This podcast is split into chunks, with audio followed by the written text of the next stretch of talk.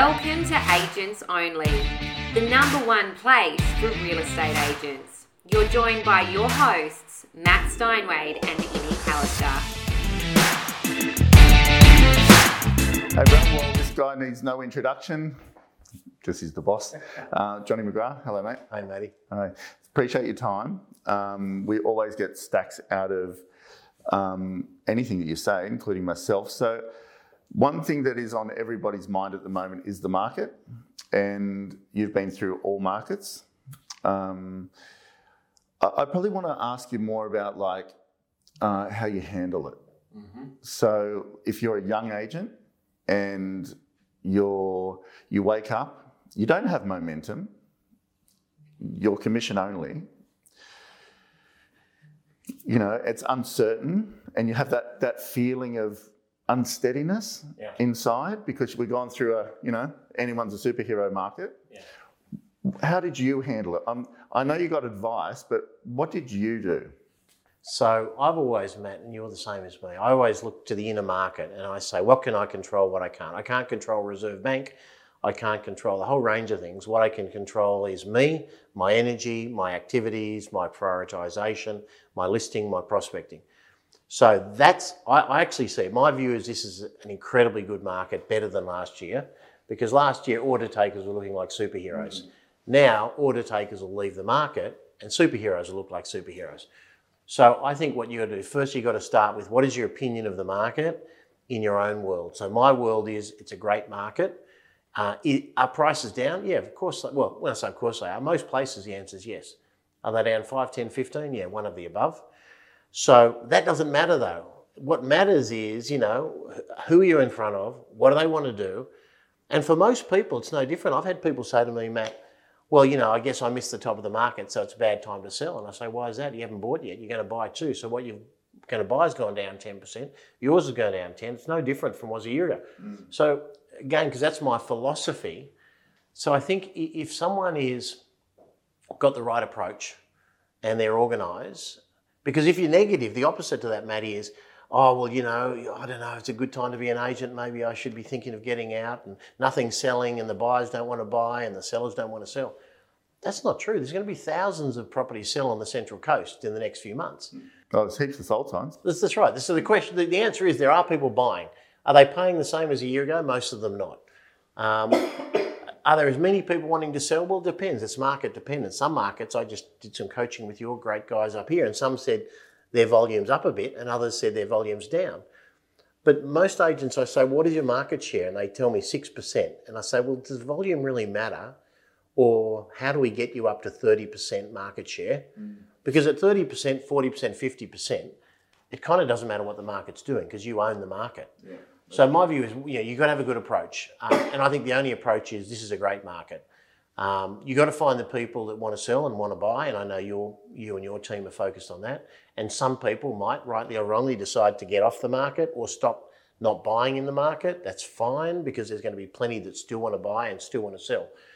So focus on those things. See it as a great market to build market share as an agent and just enjoy it. Don't be scared about it. This is mm. this is a great time. Even if you haven't been through it, you and I have been through a few corrections, but even if you haven't, it doesn't matter. Just focus on what you can focus. See it as exciting that things seem to have tightened up a bit. So your skills as a negotiator have to be polished and heightened because maybe last year you could get away with getting the price wrong and being an order taker and turning up at auction and it would still be a good result, but mm. no more. So I've known you for a very long time. People may or may not know this, but way, I don't know, 25 years ago or something, I sent you a videotape. Yeah, I was going to say nearly 30 years. Yeah, 30 years ago. And we sent you a videotape, and that's how I got your attention. And then you said, come down for breakfast. But way, and one, and before that and after that, I always wanted to be a part of McGrath. It was a, vis- it was a vision of mine to be a part of whatever you did. And here we are today. Um, but there's been very difficult times for you over the years. Like, I remember you were telling a story once about you were flying somewhere to a seminar. You were speaking at a seminar that I was sitting in. And the accountant rang and said he didn't have enough to pay, Couldn't pay the wages. pay wages. Yeah. I remember, and that was the greatest thing that ever happened to me. I mean, Tommy Panos talks about you Can you know, sort of tell the story a little bit? Yeah, yeah. Well, I was actually uh, it was in America. It was at a at a conference in America, and I'd gone across, and I thought the business was doing quite nicely. It was new, hadn't been going for long, but we were selling quite a bit of property. We were pretty good at what we did, but I didn't know anything about accounts and balance sheets and profit and loss and cash flow. So I didn't realise that selling quite a few properties doesn't necessarily mean you can pay next month's wages bill. And uh, Steve, forgotten his name, Steve rang me up and he was on the northern beaches of Sydney. And he said to me, I've got a problem. He said, I've just looked at the bank and I've looked at settlements over the next week. And he said, I don't think we can pay all the wages next week. So I immediately realised if I can't pay wages, like my business is almost gone. Hmm. Because then word gets out and people leave and don't want to talk with you. And so anyway, I got on a plane, I came back, I went and saw the bank with him. I had one investment property or one property. And I said to the bank, look, I'll sell this. Can you sort of give me an extended overdraft? And long story short, paid the wages, sold the property, mm. and the business flourished mm. soon thereafter. But again, you know, Tommy Panos, every you know, even great gifts are often wrapped badly. At that moment, I realised that I had to have a better pulse check on my business. I need to understand more than just how to list and sell. Um, I mean, I know Jamie is a great partner for you in your business, and he he handles most of that. But in my back then, when I'd start out, I had to do it all. And So you started from your lounge room, didn't you? started from the lounge room, Yeah. and then moved to a small serviced office, and then moved to a small terrace, and had didn't have an internal bookkeeper, had an external accountant, and we kind of had the secretary used to do the settlements, and sorry, the receptionist used to. So it was all very kind of homespun, but that's how a lot of people start. Yeah, but you would have worked through like interest rates at 18% and all this sort of stuff. Eighteen percent. So you imagine nowadays people are worried about, and This one, I know. want to give some reference to this. Yeah. Well, you know, interest rates literally were 17.5%, 18% to borrow money, which really means, Matty, you can't borrow money, you got to pay cash. So you can imagine back in those days, I would go through seven open for inspections and not one person would turn up all day. I went through seven auctions one day and no one turned up at the auctions all day long. I didn't have a bidder, I didn't have anyone. And I remember the first one was in Kensington in the morning. It was 9 a.m. in the morning. It was a drizzly kind of day, a bit like today actually. Yeah. And I, I turned up and I was there with my assistant, opened the property. Of course, no one came through. No one had been through for a month. No one was indicating they were interested. And the vendor didn't turn up. And I thought, man, this is like tough time. The vendor doesn't turn up. And I rang him. He said, mate, I went to breakfast. He said, I was so depressed because nothing's happened and the economy's terrible. I just thought I'd go to breakfast and forget about it. So I didn't even have vendors turning up, let alone buyers. Uh, but, but again, those times. What did you do in those times? And uh, look, there's been many others along the way. Uh, You know, I've been running alongside of you for a long time.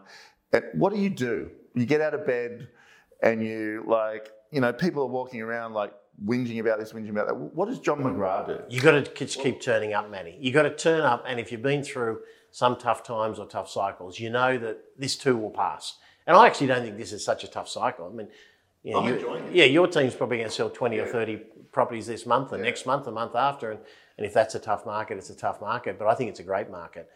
And so I don't think this is anywhere near what we've seen in the past. I think the world's moved on. It's a better place. The internet connects buyers from all around the world with your listing. So it's, it's kind of a good time to be in real estate. Mm. But you've got to keep showing up. You've got to keep your, your mindset right. You've got to keep your beliefs right. So I keep working on beliefs. So the coaching I just did with your guys, basically on every single one of them, I focused on what is their belief that's holding them back? What, what is the story they tell themselves about themselves, about the market, about the current market that's holding them back? And everyone's got a story. Mm. And you know, your story's a positive one, mine's a positive one in terms of what we say about ourselves and to the market. But a lot of people are saying, oh, you know, I'm a bit worried about what's going to happen. And if that is your view of the world, you're going to carry that into every listing and every open and every buyer conversation. So true. I'm not worried. I'm, I'm excited about the market being the great time for McGrath and your team to build market share. And I, I know there's going to be thousands of buyers this year we can help find a new home. To watch the entire interview, please head to www.agentschool.com.au. There you'll find out how you can dominate your market share as prices move with John McGrath and Matt, how to financially plan for the moving market, and how you can dominate and saturate your market through prospecting strategies that will absolutely see you win more listings and leads right now. That's www.agentschool.com.au.